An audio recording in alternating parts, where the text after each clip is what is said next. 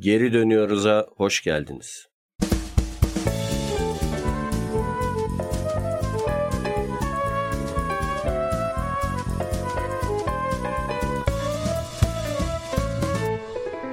Geri dönüyoruz. Geri dönüyoruzdan herkese merhaba. Bu hafta konumuz Emeviler. Hocam. Nihayet. Çok çok çok sevindim. bu hafta e, konumuz Emevilerdi. Bu hafta konumuz e, Moğollar. E, ama yine de bir e, hocamın yüzündeki o heyecanı görmek istedim. Yani mezarında ters döndüreceksin yani şeyleri Emeviler. Zaten gerçi Hocam... me- mezarları da kalmadı gerçi. Hocam hoş geldin. Nasılsın her şeyden önce? Hoş bulduk Mahir. Sen nasılsın? Ben de iyiyim. Bu iki haftada bir yayınlanma olayı bizi biraz e, ayrı düşürdü diyebiliriz ama önümüzdeki aylarda yine haftalık yayınımıza döneceğiz. Ama şimdilik böyle iki haftalık yayınlarda iki haftada bir e, buluşmak biraz şey yaptı. Evet kafamızı karıştırdı. O hafta bu hafta mı yoksa geçen hafta mı? Hocam Moğollar bahsine geçmeden önce bir şey anlatmak istiyorum. Valla 90'ların ortalarıydı. 94-95 falan olması lazım. Ee, Balıkesir'de ÖDP'nin düzenlediği bir e, Moğollar konseri vardı. Ya yani ÖDP işte bir, bir takım etkinlikler düzenliyor. Şeyden bahsediyorsun. İzmir yolu üzerinde yer alan kentten. Evet evet. Bandırmadan evet, İzmir'e Bandırma, giderken evet, evet otobüslerin mola verdiği bir yerleşim yeridir. Bilmeyenler evet, için evet. söyleyelim.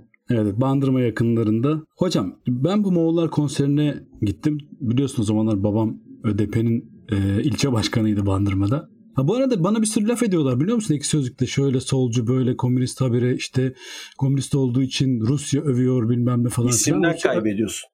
Rusya falan övmüyorum tabii ki. Yani Rusya hiç öyle Rusya taraftarı bir adam falan değilim yani. E, onu bir düzeltmek isterim. Yo zaten o programdan bahsediyorsan bence o objektif bir programdı. Zaten onun devamını falan getiririz. Ya orada bazı sorular da var. Güzel sorular da var.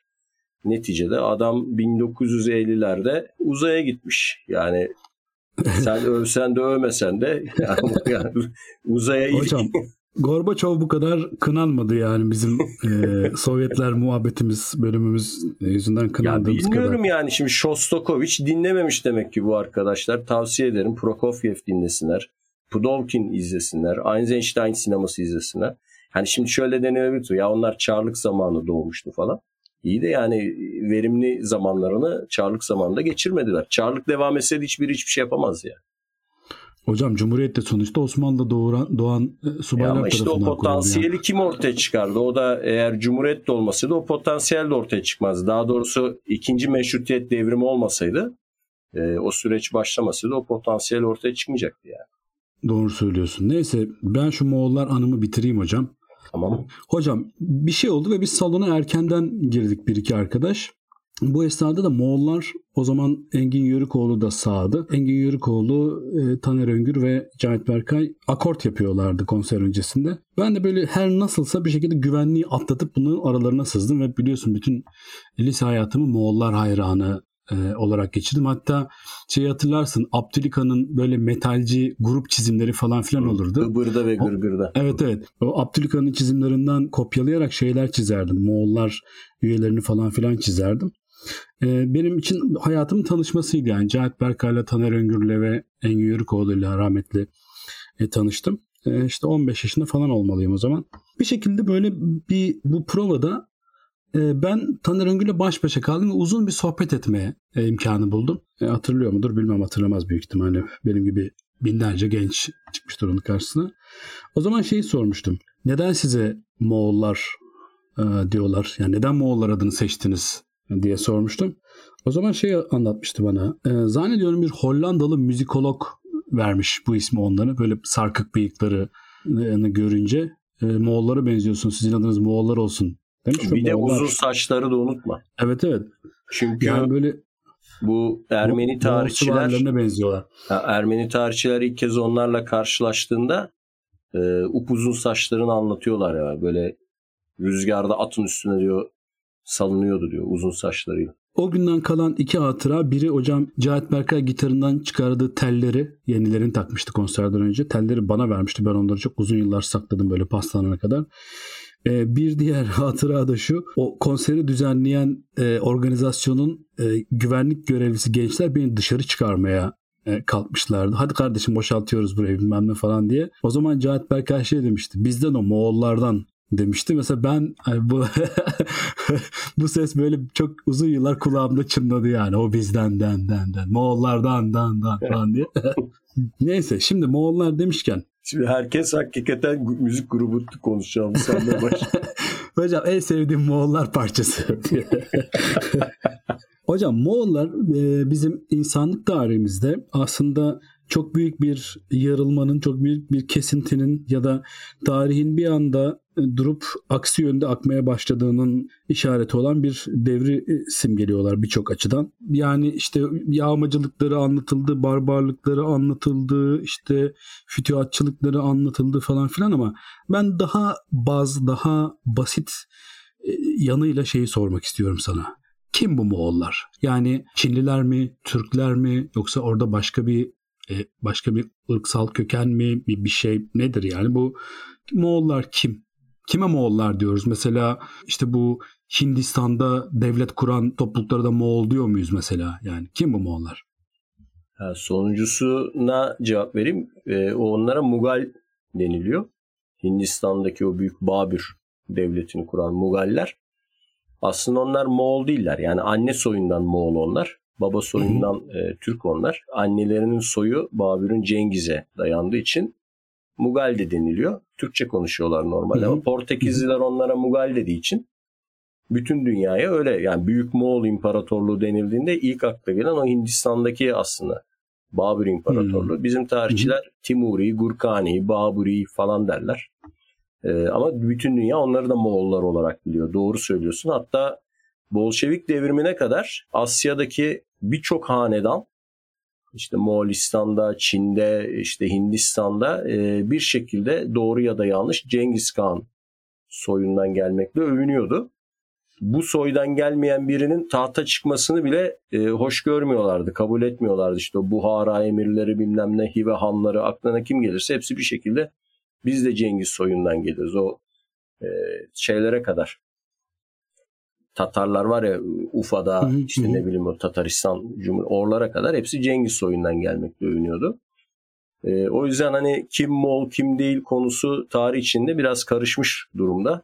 Çünkü e, normalde Türkçe konuşan birçok kabilede Moğol soylu olmakla Barlas kabileleri falan var ya bunlar da övünüyorlar.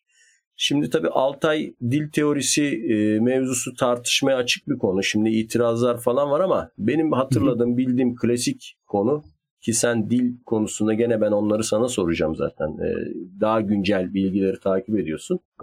E, Moğollar e, Türklerle yakın bir dil grubu konuşan, ortak bir kültürü, tarihi e, paylaşan ki bizim işte bugün Türk tarihinin başlangıcı Orhun yazıtları işte falan onlar Moğolistan sınırları içinde şu an. Yani orada artık Moğollar yaşıyorlar yani. Yani eski Türk tarihini araştırmaya gidenler, dilini, kökleri araştırmaya gidenler şu an genelde e, Moğolistan, İç Moğolistan, bağımsız Moğolistan oralara gidiyorlar. Altay Dil ailesi grubundan bir topluluk, göçebe bir topluluk. Tarih sahnesine çıkışları görece geç.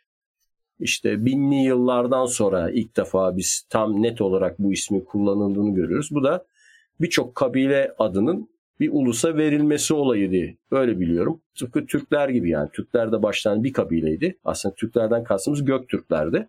Ama bu isim bütün yani benzer dil konuşulan her e, millete verilerek genel bir isme dönüştü. Moğol da böyle bir kabile isminden e, benzer topluluklara verilen bir isme dönüştü. Ama o büyük Moğol imparatorlukları kurulurken sayısız Türk, Tungus, çeşitli boylar bunlara katıldılar ve karıştılar. Yani o yüzden bugün genetik olarak, etnik olarak işte şu mu oldur, bu değildir demek biraz zorlaşıyor. O yüzden bilirsin bir şey bizim tarihçilerin bile Timur mesela Moğol mudur, Türk müdür, Cengiz, Cengiz'in de annesinin Türk olduğu iddia edilir. Hı hı. Ortada bir e, şey var yani bir keşmekeş var.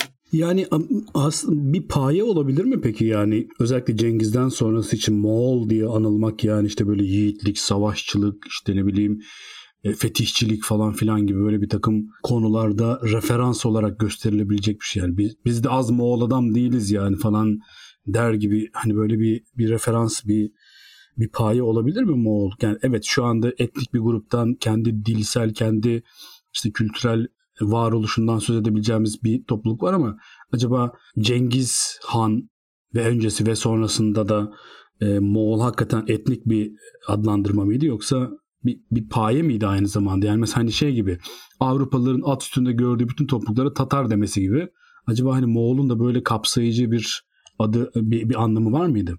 Köken olarak böyle değilse de böyle olmuş. Yani köken olarak tek bir kabileyi tarif ederken zaman içerisinde dediğin gibi Cengiz Kağan'ın yönetimi altında olan, onun birleştirdiği yani kabileler konfederasyonu kendisi için bu ismi kullanıyor ama tabii o dil olarak onlar aslında e, Türkçeden farklı bir dil konuştukları için hı hı. bir ulusu anlatmaya çalışıyor. Fakat orada şu da var yani e, mesela Cüci ulusu ya da Çağatay ulusu işte e, İlhanlı ulusu gibi tanımlar oluş yerleştikçe farklı etnik kökenden, kandan topluluklar da bu işe karışmaya başladıkça evlilikler yoluyla falan işte biraz muğlaklaşıyor. Hindistan'daki Babürilerin bizim gözümüzde Türk olması yani genelde Türk tarihçilerin onları Türk kabul etmesi ama batılı tarihçilerin Moğol kabul etmesi gibi ortada bir paylaşamama durumu var. Bu paylaşamama durumu da şu e, şimdi mesela Arap tarihçileri e, Moğollar hep kötülemiştir biliyorsun. Bizim hı hı. Türk tarihçiliğinin ana kaynakları aslında yani bu kadar kötü bir Moğol imajı oluşmasını sağlayan şey e, özellikle Sünni Arap tarihçiler. İşte İbni Resirler, İbni Kesirler vesaire bunlara e, dayananlar korkunç bir Moğol imajı üretmekle birlikte Asya'nın içlerine yolculuk ettiğin zaman tam tersine e, bu övünülecek bir kimlik. Yani e, Cengiz soyundan geliyor olmak, Moğol olarak isimlendirilmek oradaki insanlar için büyük bir gurur kaynağı yani. Savaşçılık, e, fetihçilik, cesaret, bir takım bu yenilmezlik gibi özellikler taşıdığı için birçok kabile Moğol olduğunu iddia etmiş. Bugün bile bizi bu konuda bizden daha uzmanlar dinliyorsa hemen itiraz edecekleri çok şey söylüyoruzdur şu an telaffuz ediyoruzdur. Çünkü mesela Barlas kabilesi biri diyor ki aslında onlar Moğol değildi, Türktü, Moğol gibi davranıyorlardı. Öbürü hayır onlar özbeöz Moğol'du. Mesela Özbekler yani düşünsene şimdi Özbeklerin Özbek Han Cengiz soyundan bir Kağan'dı. Altın Ordu Hanı'ydı. Ve Özbek ulusu kimine göre e, gerçekten Moğol soylu bir halk iken kimi de hayır onlar Türktü diyor. Uzbek kelimesinin e, uzlardan yani Oğuzlardan geldiği teorisi de var. Hmm. E, bu konu şu an hani böyle e, son sözü de biz söyledik bu programda tarzı bir aşamada değil. O yüzden karışık. Zaten yani. hocam şey de var değil mi? Mesela Türk tarihçileri bu Toganlarda falan filan da var. Hep böyle Türk Moğol bağ, bağlan yani alakasını hep reddeden. Hayır bir Moğol diye bir şey var. Biz onlar değiliz. Biz aynı coğrafyadan yetişen başka bir topluluğuz. Biz Türkleriz diyen bir, bir söylem de var değil mi Türk tarihçiliğinde? E, evet ama o şeyle başlamış biraz. Batılılaşma, e, modernleşme hikayesiyle bu özellikle Cumhuriyet tarihçileri biraz bu Türk-Moğol e, rabıtasını, bağını, işte ortak kökenden gelme teorilerini pek benimsemek istememişler. Şeyleri söylemiyorum. Turan Turancılar için bu sorun yok. Yani mesela Nihalatsız gibi e, tarihçiler açısından Moğol o sahipleniyor mesela onlar. Yani Türk Moğol tarihini onlar bir bütün olarak görüyorlar. Ayrılmaz bir parça olarak görüyorlar ve hatta antropolojik olarak da Türklerin Mongoloid e, olmasıyla övünen bir tarafı da var değil mi bu Türkçü düşüncenin?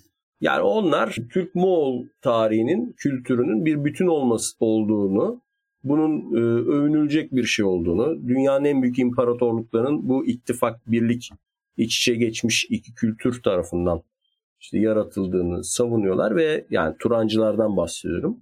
Hı hı. Ee, onlar tarihçi ekol olarak Moğol Türk ortaklığını sahipleniyorlar, kabulleniyorlar. Bundan ne diyelim e, rahatsız olmuyorlar ya da. Ama mesela Cumhuriyet'in biraz daha böyle Anadolucu, böyle Turancı olmayan milliyetçi tarihçileri ve özellikle de Türk İslam sentezi düşüncesinde olan tarih ekolleri ise Moğol-Türk ilişkisi, rabıtası konusundan böyle cüzdanlı gibi kaçıyorlar. Hmm. E, bu şeyde Kemalist tarihçiler de pek bu Moğol-Türk bağını e, yan yana getirme düşüncesine hoşlanmıyorlar. Çünkü e, Moğolların imajı özellikle Avrupa tarihçiliğinde işte yakıp yıkan barbar demin özetledin ya e, kırıp döken toplu katliamlar vesairelerle anıldığı için yani menfi bir olumsuz bir imajı olduğu için hani biz Moğollarla e, şey değiliz işte akraba değiliz e, sadece coğrafi olarak yan yana yaşıyorduk ama hiç karışmıyorduk. E, gerçek gibi bir, Moğolluk bu değil falan. Evet gerçek gerçek Moğolluk bu değil itirazı var. Yani hem Türk İslam sentezi tarihçilerinde işte Osman Turanlar'da falan hem de Cumhuriyet'in e, o Şemsettin Günaltay gibi falan daha hmm. böyle hani e, misaki millici tarihçilerinde bir de Avrupa ile onlar e, daha yakın bir kültürü yakınlaşma amacında oldukları için yani Avrupa tarihçiliğine biraz göz kırpan açıklamalar yapmışlar. O dönem işte Nihal Atsız'ın itirazları var. Yani Türk-Moğol e, birliği reddedilemez tarzı falan. Onlar marjinal kalıyorlar yani azınlıkta kalmışlar 30 yıllarda. Hocam Moğol dili izlemesi yani macerası açısından söylüyorum. izlemesi keyifli bir dil aslında. Yani Moğolca bir şey duyduğunda muhtemelen sen de çok benzer bir his duymuşsun. Duymuşsundur. Ee, sanki anlayıverecekmişsin gibi kulağa gelen böyle hani çok aşina seslerin, aşina vurguların olduğu. Yani şöyle bir şey. Karşında eğer hani bu işlere bir çok aşina değilsen karşında e, Moğolca ve atıyorum Kırgızca konuşan iki kişiyle karşılaşsan yani böyle şey hani Kırgızcayı çat bat işte arada belki tek tek kelimeler yakalarsın falan filan ama yani Moğolca da ondan biraz daha uzakmış gibi gelecektir kulağına büyük ihtimalle. Yani bu aslında e, bize şeyi gösteriyor. Yani sadece evet bir e, bu e, işte Ural Altay ailesinin fertleri işte Türk dilinin ve Moğol dilinin bu ailenin fertleri olmasından öte ortak bir ses repertuarı ve ortak bir entonasyon, bir ritim repertuarı kullandığımız anlamına geliyor. Aslında şöyle bir şey var. E, Moğol dilinde biraz farklı sesler de var. Mesela şil diye bir ses var. Yani L sesi kelime sonlarına geldiği zaman böyle şil gibi böyle dili alt dişlerin iç kısımlarına dayayarak arka taraftan e, çenenin arka kısmından çıkarılan bir ses var. O mesela Moğolca'ya has bir ses. Ona en yakın ses sanırım Galce'de var. E, ilginç bir şekilde. Fakat bununla birlikte Moğolca'nın yani aslında çok fazla yani tarihe yayıldıkları kadar uzun süre ölçeğinde düşündüğümüzde çok fazla yazılı belge bırakmamış olmaları. Yani çok sınırlı sayıda belge var Moğolca'da ve büyük çoğunu da zaten çevre toplulukların zaten tarih kaydı tutmaya e, böyle profesyonel olarak çok incelikli bir şekilde başladı ve devam ettiği yıllara denk gelen e, şeyler. Yani ancak hani teyit alabildiğimiz şeyler. Genel olarak belgenin az olması e, bir dezavantaj. Moğol yazısıyla ilgili de konuşacağım ama ondan önce şunu söyleyeceğim sana. Korece'nin Moğolca ile çok e, ilginç benzerlikleri olduğu öne çıkıyor. Yani Korece ile bir akrabalıkları bir en azından yani kardeş değillerse kuzen, kuzen değilse işte şey gibi kuzen çocuğu falan filan gibi böyle daha uzak bir e, bağ olduğunu e, gözlemleyebiliyoruz. Fakat şöyle bir şey var. Orada da Korece'nin şöyle bir handikapı var. Korece'deki kelimelerin neredeyse %60 %65'lik bir kısmı Çince'den Korece'ye geçerek Koreceleşmiş. Yani bir dil düşün ki bütün kelime dağarcığının %60'lık %65'lik bir kısmı başka bir dilden gelmiş. Yani klasik dönem Osmanlıcası gibi düşün bunu. O yüzden mesela kelime ortaklıklarını çok takip edemiyoruz Moğolca ve Korece arasındaki. Çünkü o arkaik kelimelerin izini süremiyoruz. Çok e, Korelilerde de hani böyle çok çok tarih çok eski tarih e, dönemlerine uzanan belgeler yok. E, olanlar da büyük çoğunluğu Çince karakterle ve Çince kurallarına uygun şekilde yazılmışlar. Ama Moğolca ile Korece arasında bir akrab akrabalık oldu. Varsa hatta şöyle bir şey var hocam. Mantıya Korelilerde e, Moğollar da mandu diyorlar hocam. Pek bildiğim ortak kelime o şu anda. E, Moğol yazısı ile ilgili de e, şunu söylemek lazım. Eğer runik yazı kullandılar mı o kısmını bilmiyorum. O öyle bir şey varsa onu sen biliyorsundur. Ama Moğollara yazının yani böyle classical Mongolian script denen yazının dikine bir Süryani yazısı olduğunu biliyoruz. Çünkü oraya bir şekilde böyle Hristiyanlaşmış Sodlar tarafından taşındığını ve Uzak Asya'nın yazı yazma geleneğinin yukarıdan aşağı ve sağdan sola e, geleneğinin e, bu sisteme uygulanarak e, Süryani yazısının baş aşağı yani yukarıdan aşağı yazıldığı harflerinde ufak tefek değişiklikler geçirdiği bir Moğol yazısı dediğimiz bir şey var. Ne zamana kadar? E, Ekim devrimine kadar. Ekim devriminden sonra artık Kiril alfabesi gelmiş. Yani Rusların kullandığı yazı sistemini kullanmaya başlamışlar ve hala aktüel olarak da bu yazıyı kullanıyor Moğollar. Yani e, böyle bir şey var. Moğolcanın dili hak yani Moğol dili hakkında aslında daha uzun uzun e, konuşmak istiyorum ama senin zamanından da çalmak istemediğim için biraz Moğolların yani sahadaki Moğolları konuşalım. İlk sorum şu. Moğollar nereden nereye kadar gittiler?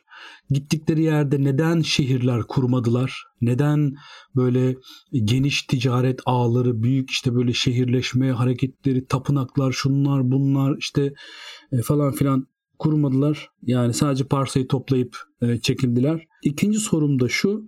Hakikaten de bu adamlar tarihin bize tasvir ettiği kadar acımasız mıydılar? İstediğin sorudan başlayabilirsin hocam. Valla adamlar dünyanın en büyük imparatorluğunu kurmuşlar. Şu an yani bugünkü teknolojiyle bile yani o Britanya'nın Güneş batmayan imparatorluğu vesaire daha buna erişen yok. Ki Çarlık Rusyası da biliyorsun büyük bir imparatorluktu coğrafya olarak. Bir ucu Polonya'da, Finlandiya'da, öbür ucu Alaska'da idi. O bile yani Hatta Çarlık, Alaska dahil. Alaska dahil tabii. Ben zaten onları şey yapamazdım. Şimdi matematik sorularında birden 10'a kadar hani 10 da dahil midir şey onları tuturamam. O dahi yani Çarlık Rusyası dahi e, Moğol İmparatorluğu sınırlarına erişememiş.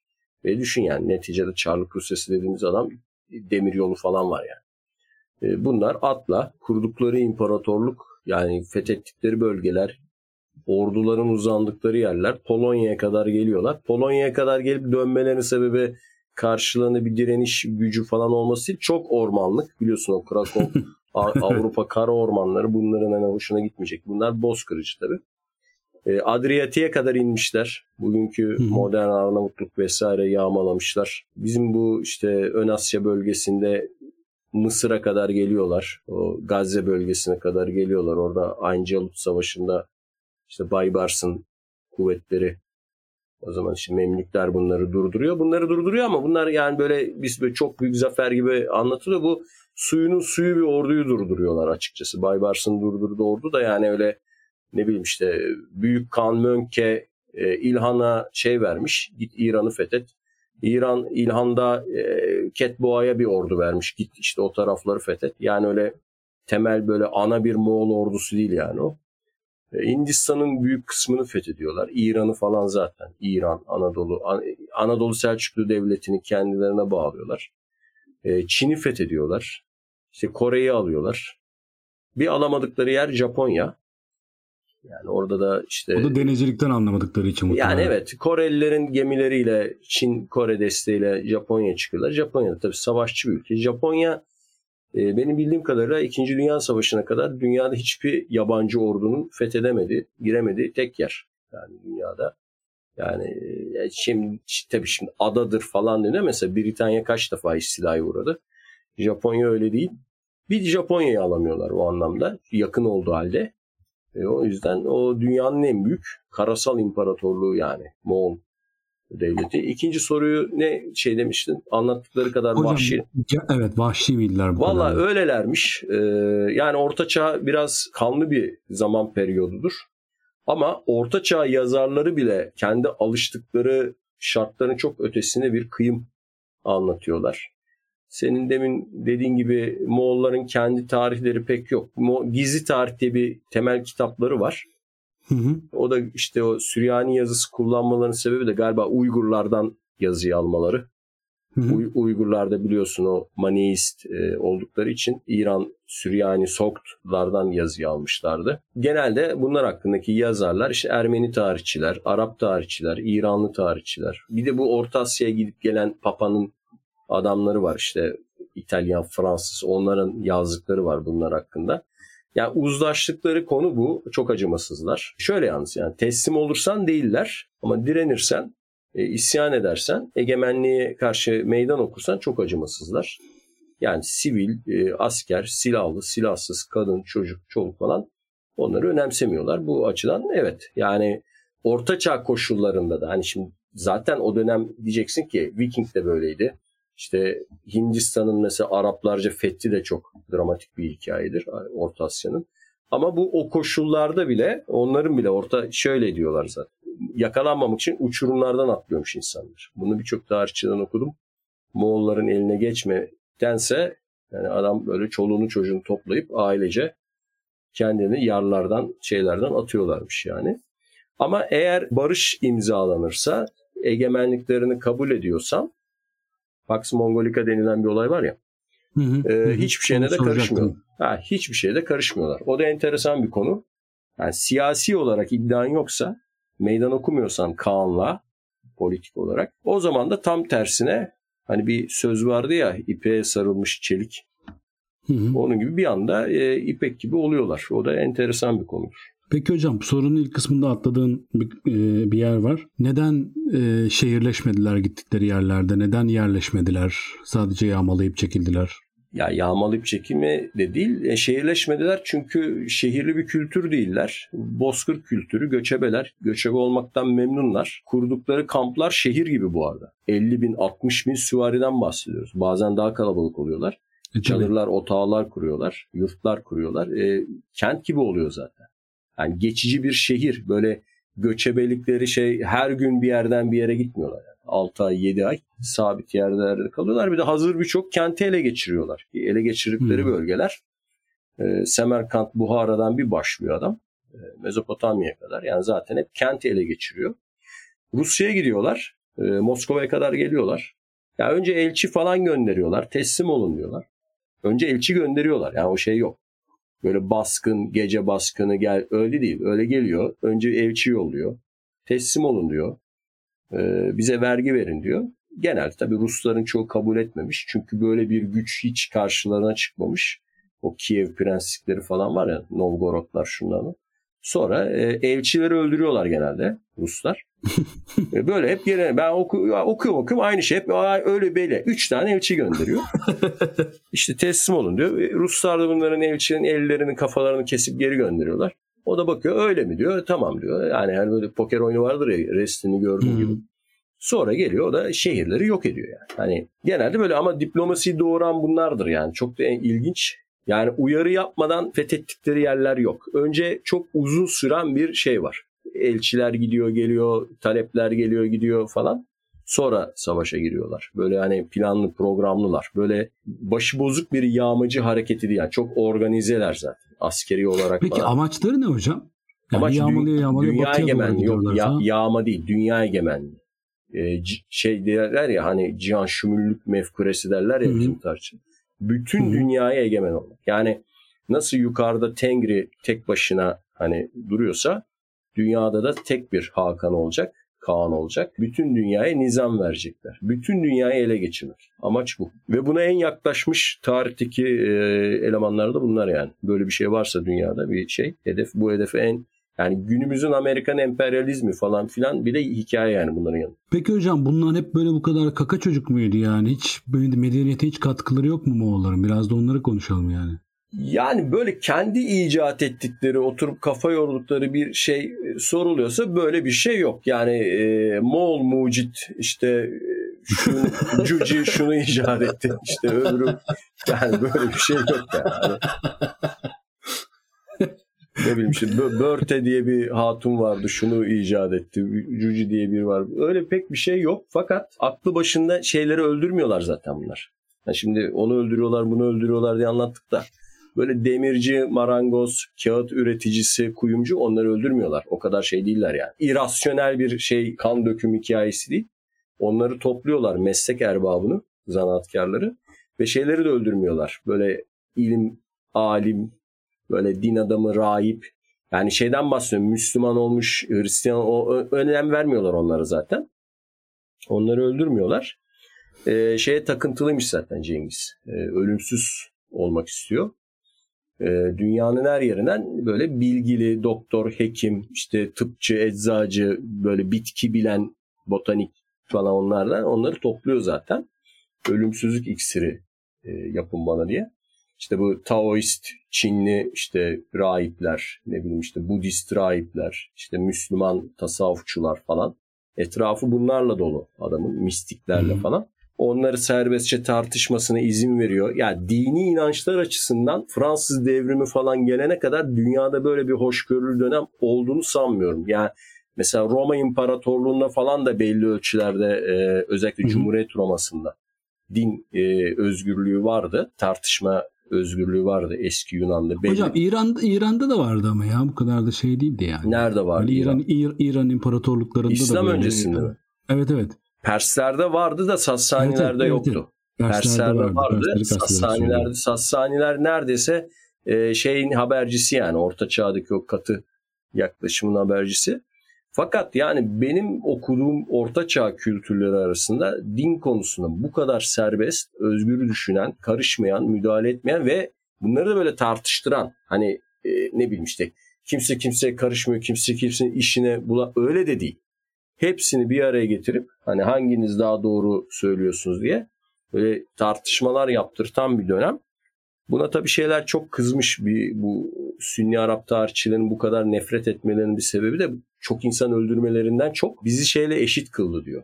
Yani sarayda mesela e, ne bileyim işte Hanefi ekolünden, Şafi ekolünden bir e, müştehitle, imamla bir Yahudi, işte bir Zerdüşti, işte bir bilmem e, Budist hepsinin böyle eşit bir sofraya oturun bir Şii mesela. Şiiliği de Şiilik üzerindeki baskıyı kaldıran bunlar örneğin. Şiiler saklanıyordu bunlara kadar. E, Moğollar gelince ortaya çıkıp rahat bir şekilde hani ibadet yapmaya başlıyorlar. Yani bu konuda da e, 20 yani 18. yüzyılda belki aşılmıştır. Onların ne bileyim kayıtsızlığı diyeyim ya da. Yani kayıtsızlıktan belki kullanılacak kelime bu. Ya şey çok ilginç tabii yani böyle bu ölümsüzlük takıntısı yani tabii kimse ölmek istemiyor yani bunu çok anlıyoruz da. Ölümsüzlük takıntısı bu yani geçen de gene aramızda muhabbeti oldu. Çin Shi Huang'ın da işte ölümsüzlük takıntısı bu terakota ordusu bilmem ne falan filan.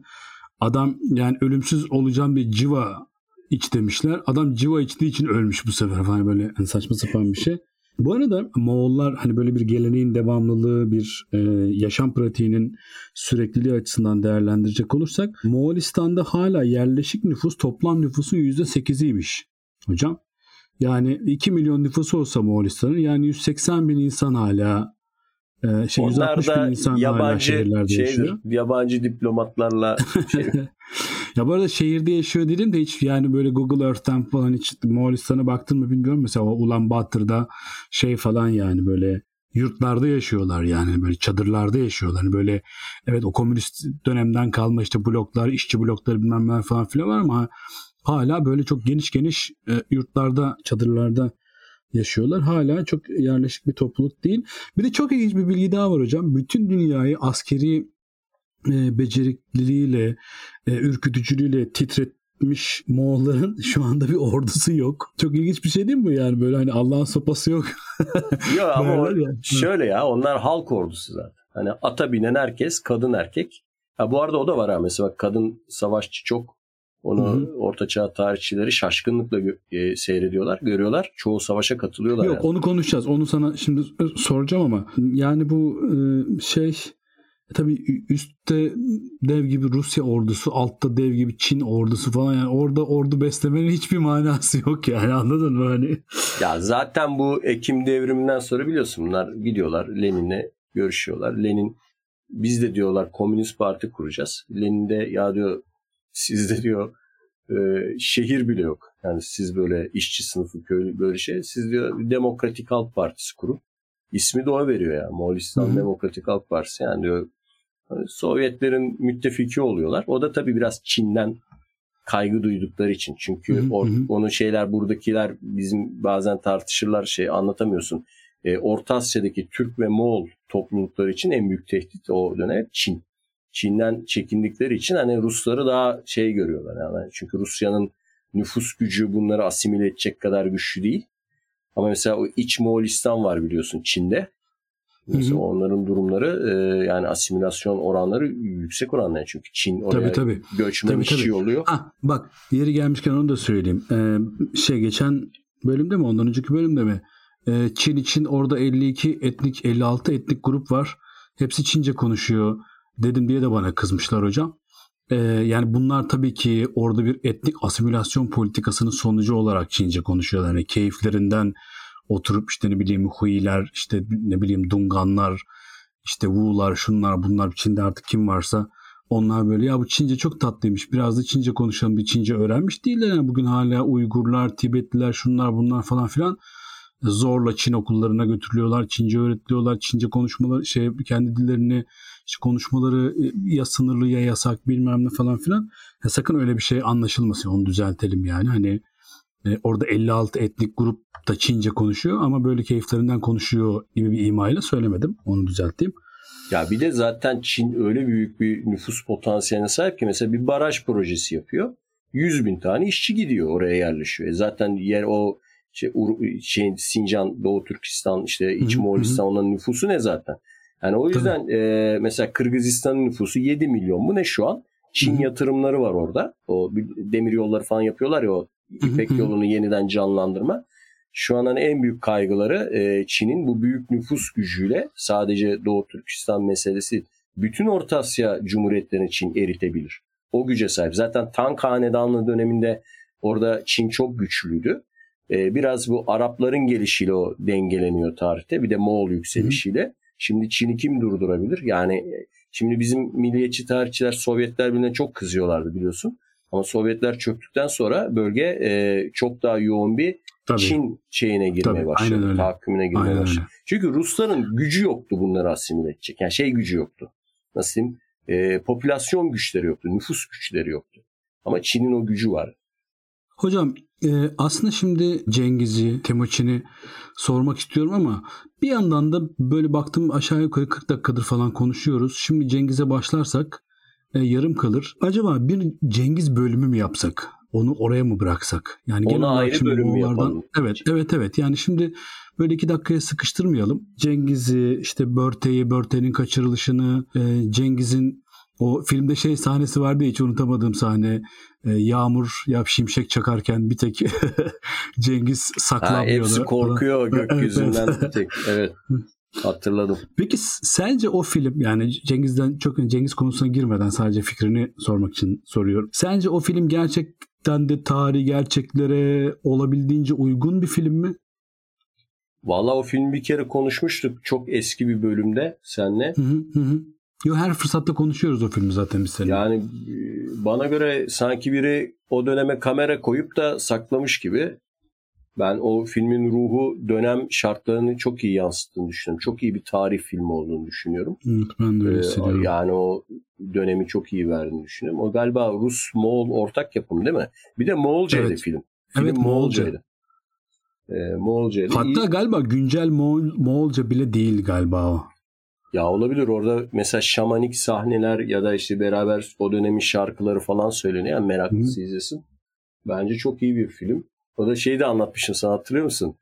Ee, şimdi baya kalabalık bir topluluk vardı benim arkamda. Yani filmde tabii Cengiz hiç ismi geçmiyor Cengiz Kağan'ın. Çünkü daha Cengiz adını almadığı için yani kurultay toplanıp Cengiz adını vermediği için hep Temuçin yukarı, Temuçin aşağı. Bir kız şey dediydi arkamda. Karanlıkta tabii göremedim de. Ya bu ne ya dedi yanlış filme mi geldik dedi. İkide bir Temuçin. Nerede bu Cengiz Khan nerede? Ne Cengiz ne zaman çıkacak? Cengiz ne zaman çıkacak dedi. ona, ona yani ya döndüm göremedim demekten kim diye. Tanışmak istemiştim ya. Hocam peki yani Cengiz sonrası e, Moğol devletlerinin yani Cengiz Han İmparatorluğu sonrası Moğol devletleri üzerine de hani konuşamadık aslında ama bir en azından şeyi konuşmak istiyorum. Yani bizi hani coğrafi olarak da en çok ilgilendiren e, herhalde iki Moğol toplumundan biri biri işte Timur'un e, ona ne diyorlar hocam? Timurid Empire mi diyorlar? Batılılar mı?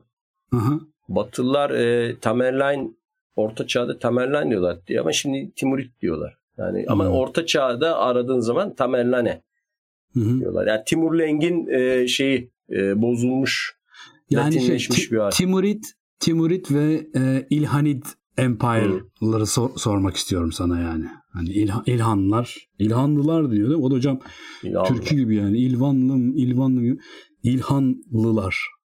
Hülagü Han falan onu sormak istiyorum sana yani. O, yani e, şimdi mesela demin sorduğun soruları biraz tamamlayıcı bilgi vermiş olayım. E, bana da bazen bir takım programlarda böyle yani Moğol dönemine övücü konuşmamla konuştuğum için beni de eleştirdikleri oluyor. Yani şöyle diyebiliriz bu konuya yabancı olanlar için. Yani şimdi mesela kağıt paranın yaygınlaşması o İlhanlılar dünyada bildiğimiz ilk kağıt para basan krallık, hükümdarlık. Yani kağıt paranın orta çağdaki önemi demek güven yani devlete duyulan güven yani bir kağıt üzerinden e, ekonomi yürüyor yani. Bu orta çağ bırakalım orta çağ Osmanlı bile bunu yapamadı, başaramadı yani. Altın ve gümüşten kağıda geçiremedi ekonomiyi. Güvenmiyordu çünkü halk maden dışı simgesel sembolik paralara. E, batıdan doğuya, doğudan batıya bütün bilginin akışını işte kağıdın, barutun, ne bileyim işte pusulanın Avrupa'ya ulaşması, ateşli silahların yaygınlaşması bütün bunlar o Pax Mongolica denilen e, dönemin şeyi ticaret hatlarının oluşması, İpek yolunun oluşması şey derler hatta. Yani bakire bir genç kafasında altın bir taçla bir bakire genç kız başına altın bir taç takıp işte Pekin'den yola çıkıp Venedik'e kadar gidebilirdi. Kimsenin aklına bile hani ona zarar vermek işte hırsızlık, taciz vesaire gelemezdi böyle bir disiplinle. Ha, korkudan böyle... mı yoksa zenginlikten mi? Korkudan. Yani e, şeylere çok katılar. Cengiz yasası bu tür konularda e, nasıl diyeyim yani bu tür yağma, hırsızlık işte kural dışı, emir dışı öyle diyelim. E, bir takım soygun, taciz, tecavüz bu tür şeylerde çok acımasızlar. Yakaladıkları kişilere uyguladıkları cezalar çok ağır. O yüzden hem korkudan ve şey güvencesi. Şey de derler. Marco Polo diyor galiba bunu. Yani Çin'de verilen bir senet İtalya'da bozdurulabiliyordu diyor. Tüccarlar arasında böyle bir ticari güvenlik şeyi oluşturulmuş. Ee, şey de sağlam yani. İktisadi güven de var. O yüzden o otomasyonu kurmuş adam yani. E, yani o dönem öyle yani. Bu biz genelde fetihler zamanı tartışıldığı için o hep dehşet ve vahşet hikayesi akılda kalıyor. Sonradan kurulan yani şöyle diyeyim sana mesela Bağdat'ın yakılması, yıkılması, Hülagü'nün Bağdat'ı işte e, haritadan neredeyse silmesi hep anlatılıyor ama Hülagü Bağdat'tan topladığı bütün alimleri, astronomları, bilginleri aldı İran'a götürdü. Orada Meraga'da yeniden bir e, kütüphane, rasathane, astronomi çalışmaları falan merkezi oluşturdu. E, yani o, o mesela anlatılmıyor yani. Onu pek Meraga e, nerede hocam? Meraga İran'da Urmiye Gölü'nün e, oralarda ya. E, İran hmm. yani en Batıda bat- yani. İran'ın en batısında. Hmm. E, ben oradan e, geçtim trenle de yani e, hmm. galiba Urmiye Gölü'nün doğusuna mı denk Anladım. geliyor? Anladım. O tarafta bir yerde yani çok uzak değil Türkiye yani. Meragi'nin hmm. memleketi. Yani evet o, evet o yüzden o yüzden ha, sordum biraz. Yani Meragi'nin memleketi. E, onu işte orayı parlatan İlhanlılar. İlhan da şey zaten e, nasıl diyeyim e, vekil demek aslında Moğolca. Hı hı. Yani Büyük Kağan Mönke. İl, il, İlhan'ı yani vali ha, yani. Yani vali gibi vekil gibi yani Mönke hı hı. Büyük Kağan. İlhan da onun e, İran'daki temsilcisi. Yani ama tabii onun o bile şey gibi vasal, vasal gibi mi hocam? Yani e, şeye bağlılar. Bütün bu hükümdarlıklar işte Altın Ordu, Kubilay'ın Çin'deki işte hanedanlığı, Çağatay Hanlığı, Hı. yani bugünkü modern Özbekistan'ı falan o Mavera Nehir bölgesini yöneten hepsi teorik olarak e, şeydeki Büyük Kağan'a bağlılar. Neydi onların o zaman başkentleri? E, şimdi hatırlayamadım. Yani o değişiyor şeyleri ama Mönke'nin Büyük Kağan'ın yani Cengiz'in işte oğullarına ona bağlılar. İlhan da işte ona bağlı şey. Vali gibi bir anlamı var yani. Ama İlhanlılar da işte Hülagü'nün ünvanı İlhan bir ünvan e, daha Hı-hı. sonra şey deniyor. Yani Hülagü devleti denilmiyor da İlhanlılar deniliyor. Gelenek Hı-hı. öyle. Peki yani bu İslam medeniyeti denen şeyin sekteye uğraması hatta yani bildiğimiz anlam klasik İslam medeniyetinin yıkılmasının e, sebebi e, Hülagü'nün Bağdat'ı tarumar etmiş olması olabilir mi? Ya işte o suçu kendinde aramamanın hep dışarıdan bir etkiye bağlamanın bir bizim geleneksel hani biz biz yapmadık. Arkadaşları yoldan çıkardı çocuğu. Miki işedi. Yani evet o tavrın bir şeyi. Yani ona çok basit cevaplar veriliyor. Mesela Kuzey Afrika'da e, Moğol istilası olmadı. Mısır'da, işte Endülüs'te, İspanya'da. E, oradaki medeniyet niye geriledi çöktü? bir soru bu. İkincisi e, İlhanlılar 3 nesil sonra Müslüman oldular. E, her ne kadar onların Müslümanlığa geçişi bazı radikal e, o dönem işte Hanbeliler falan kabul etmese de onları e, bu İbn Teymiye falan gerçek Müslüman olarak kabul etmeseler de İlhanlılar da işte ne o Argun Han'dan falan sonra İslam'a geçtiler. O son 2-3 şey Gazan Han. Gazan Han İslam'a geçti. Peki Moğolların dini neydi hocam?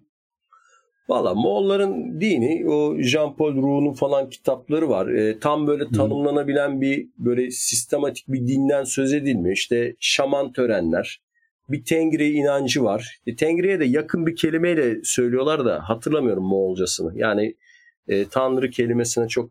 Tenger yakın. olabilir mi hocam? Olabilir. Yani şimdi hatırlayamıyorum. Yani çok yakın bir kelime e, Türkçedeki. Hemen hemen bakıyorum hocam sen Bak. konuşurken. Doğaya tapım, doğa güçlerine, ruhlara, animist özellikler var. Yani böyle bir din kitapları. Burhan, Burhan diyor hocam. Burhan mı? Hmm. Burhan Uygurca ya. Burhan Uygurların hatta Buda'ya falan da Burhan derler ya. Uygur Uygurlar her şeyi Türkçeleştirmiş ya. Bu e, Buda'ya da Buda değil Burhan derlermiş. Uygurca o. Ee, yani bir de tam... Tenger hocam. Tenger. Moğolca. Yani gökyüzüne tenger diyorlar. Ya gökyüzü demek zaten aslında tengri. Hı hı. Tengri hı hı. Te, yani bizim anladığımız anlamda bir tanrı mıdır onu da bilmiyorum yani şimdi evet, doğrudan evet. hani semavi dinlerdeki gibi bir tanrı değil herhalde. O da, orada kastedilen gökyüzü zaten anladığım kadarıyla. E, gökyüzün kendisi yani aynı zamanda. Neyse. Hı hı. Yani bu animist, şamanist doğa tapımlarının bir yalnız Hristiyan da çok Moğollarda. Demin sen söylerken aklıma geldi sonra unuttum. Hani bu alfabe olayını anlattın ya. E, Süryani, Nas, Nasturi çok mesela. Nasturiler evet. Hı hı. Ve Moğolların bazı kabileleri şey kabul etmiş. Nasturiliği kabul etmiş. Tabii ama o yüzeysel bir kabuldür. Çünkü ibadethaneleri falan yok. Göçebeler yani. yani bir kiliseye gidip de falan filan böyle bir Hristiyanlık değil. Kendilerine özgü ama bir Hristiyan şeyi var. Mirasında şeyden haberdar. Hocam şeyde de Hacivat Karagöz e, neden öldürüldü de şey Eretna kelime-i şehadet getirmeye çalışıyordu. Beceremiyordu. Bir türlü söyleyemiyordu. Beceremiyordu. o şey doğrusunu öğretmeye çalışıyordu o üçkağıtçı olan.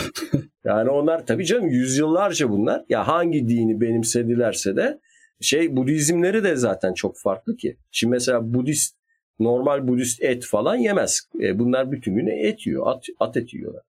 Kan içiyorlar. Bir de o. Budizm şiddetsizliği Tabii canım. öneren e, bir şey. Ya o şeyin de e, hani Budistlik işte şiddetten uzak tutuyor. O yüzden Türkler Budizmden uzak duruyordu falan teorisini de çürüten bir şeydir. E, Moğollar Budisttir mesela. O Hı. engellememiş dünyayı fethetmeleri. Gerçi o fetihlerin ilk zamanları çoğu Budist değil ama şeyler Budist'ti mesela.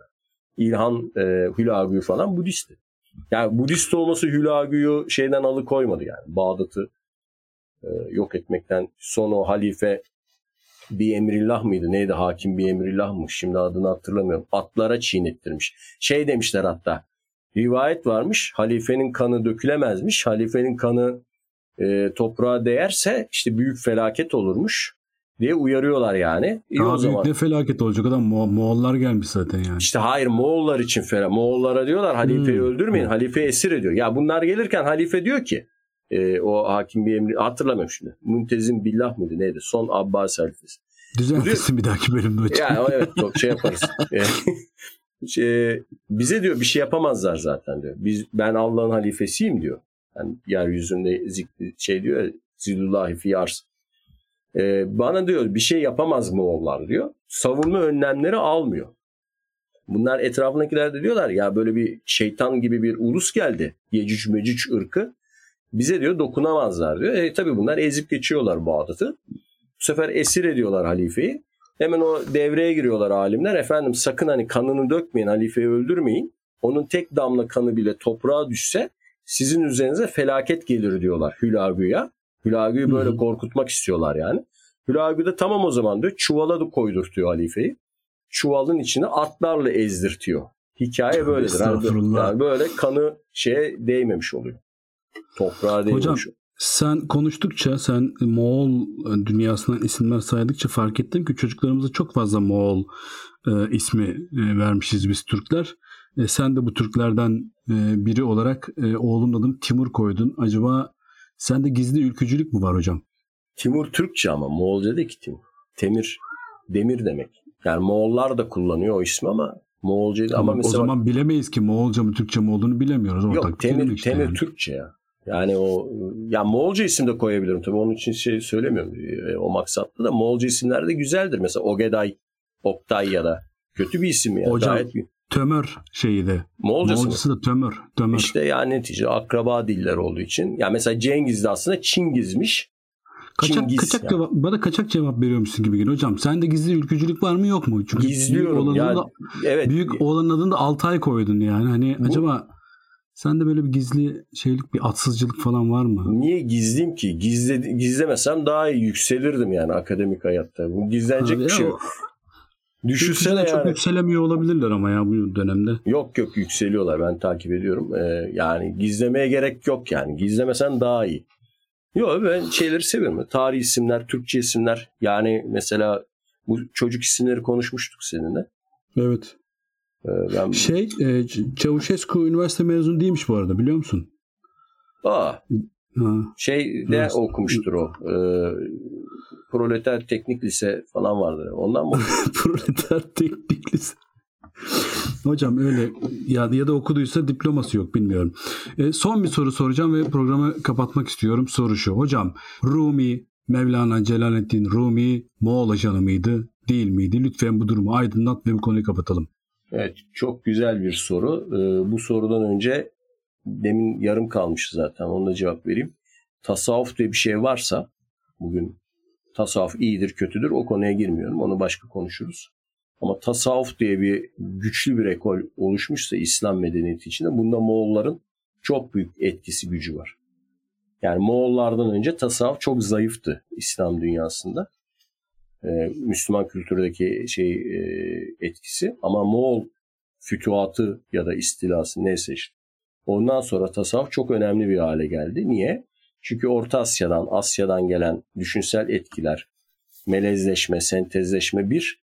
Bir de dünyanın yaşadığı bu felaketi anlamlandırma çabası, açıklama çabası. Çünkü adam Hı hı. halifeyi öldürüyor, işte girilmez yerlere giriyor, camileri yakıyor, yıkıyor falan. O zaman işte bu dünyayı daha böyle gelip geçiciliği, maddi dünyadan kaçma, inzivaya çekilme bu tür konular arttı. Bir de e, Anadolu hoşgörüsü dediğimiz olgu e, Moğol fütuhatıyla doğrudan bağlantılı. Şöyle düşün. Hani Mevlana diyor ya ister putperest ol ister işte mecusi ol ne olursan ol gel falan. Hı hı. E onu dediği zaman zaten e, İlhan hükümdarı zaten Budist'ti. İşte. Hülagü, Argünan neyse hatta şey Gazanan da gençliğinde Hristiyandı. Olcay Tohan mesela her yıl din değiştirmiş. İşte Budist olmuş, Hristiyan olmuş, Şii olmuş, Sünni olmuş. Hani bizim bir manken arkadaş vardı ya bir kızcağız. Tuğçe Kazaz mı o- hocam? ha, onun gibi. O her sene kimseyi kırmamış yani. Kazaz Hükümdarı Han. yani demişler ki efendim böyle bir din var ona gibi Hristiyan olarak yetiştirmiş annesi bunu. Sonra Budizme geçmiş. Sonra Müslüman olmuş. Müslüman olduktan sonra bir Şii olmuş. Şii olduktan sonra tekrar Sünni olmuş. Ah, aklıma senin anlattığın şey geldi. Ruslar tam ikna oluyormuş da içki yok diye vazgeçmişler ya. Olcaytu'nun İslam'a geçişi ve mezhep seçişinin bir hikayesi var. Şimdi Müslüman olduktan sonra aynı o filmdeki gibi peki efendim diyorlar Müslüman oldunuz ama bir de şey seçmeniz lazım. Mezhep seçmeniz lazım. Hani Hanefi mi olacaksınız, Şafi mi, Maliki mi, Hanbeli mi? Dördü geliyor bunların. Dördü de kendi mezhebini anlatıyor. İşte Hanbeliliğe geçin, Hanbelilik şöyle iyidir. Öbürü Hanifiliğe geçin falan diye e, ikna etmeye çalışıyorlar. Şimdi oradaki tartışmaya hiç girmeyeceğim. Meraklısı kitaplardan arasın bulsun. Çünkü ben o oradaki o hikayeyi burada anlatırsam bu bizim gerçekten son programımız Son olur. bölümümüz olur. Evet. Son bölümümüz olur. Belki de bizim de Hayattaki son bölümümüz de belki olabilir. son ya. bölümümüz olabilir. Ama meraklısı orijinal o şeylerde geçer bu. Şeyi bulsun. Olcaytu'nun Müslüman olma hikayesi ve mezhep seçme tartışmalarını yani oradaki sadece şey diyeyim yani imamların birbirlerine dönük suçlamaları var. Yani o mezhebi seçerseniz o mezhepte şöyle bir hata var. Öbürü diyor hayır efendim asıl onu seçerseniz. Sonra orada Töregene diye galiba bir kadın konuşmaya katılıyor ve hepsine karşı bir e, eleştirisi var. Onu e, tarihi kaynaklardan meraklılar bulsun. Yani ben burada anlatamam. Törege'de konuşmaya katılıyor cümlesi benim hayatımda ne kadar aşina olduğum bir cümle. Yalnız yanlış telaffuz edebiliyorum. Yani etmiş olabilirim kadının adını. Törgene, Turgan, Türkan falan da olabilir. Yani farklı çünkü şeyleri var. Onu baştan söyleyeyim. Hocam Moğolca'da 1, 2, 3 diye şöyle sayılıyormuş. Neg, Hoyor, e, Graf diye sayılıyormuş. Pek benzemiyor açıkçası. Benzemiyor ama şeyler aynıdır. Mesela e, 12, 11 falan ayrı değildir. Yani o batı dillerindeki gibi mesela Ha, şeyler evet, yok. evet. Yani o dozunlar, evet, evet. mozunlar demek istediğini. yani. Hocam Şey tamam aynıdır. daha fazla. Ha, Mevlana'ya cevap veremedik. Ha, o da Mevlana'ya sonra cevap vermedin. kalsın. Biraz Ee, topu taca attın gibi oldu. Yok zamanım yetmedi ya. Yani ama Hocam şey Mevlana'cılardan mı çekiniyorsun acaba biraz? Mevlana'cılardan çekinilmez herhalde canım. Onlar da mı yani böyle karşıt bir şey geldiği zaman ama Mevlana hoşgörüsünün arkasında dönemin Moğol yönetim şeyi var, etkisi var. Onu söyleyebilirim. Ha, yani ve Moğollara karşı isyanlara asla da destek vermemiş.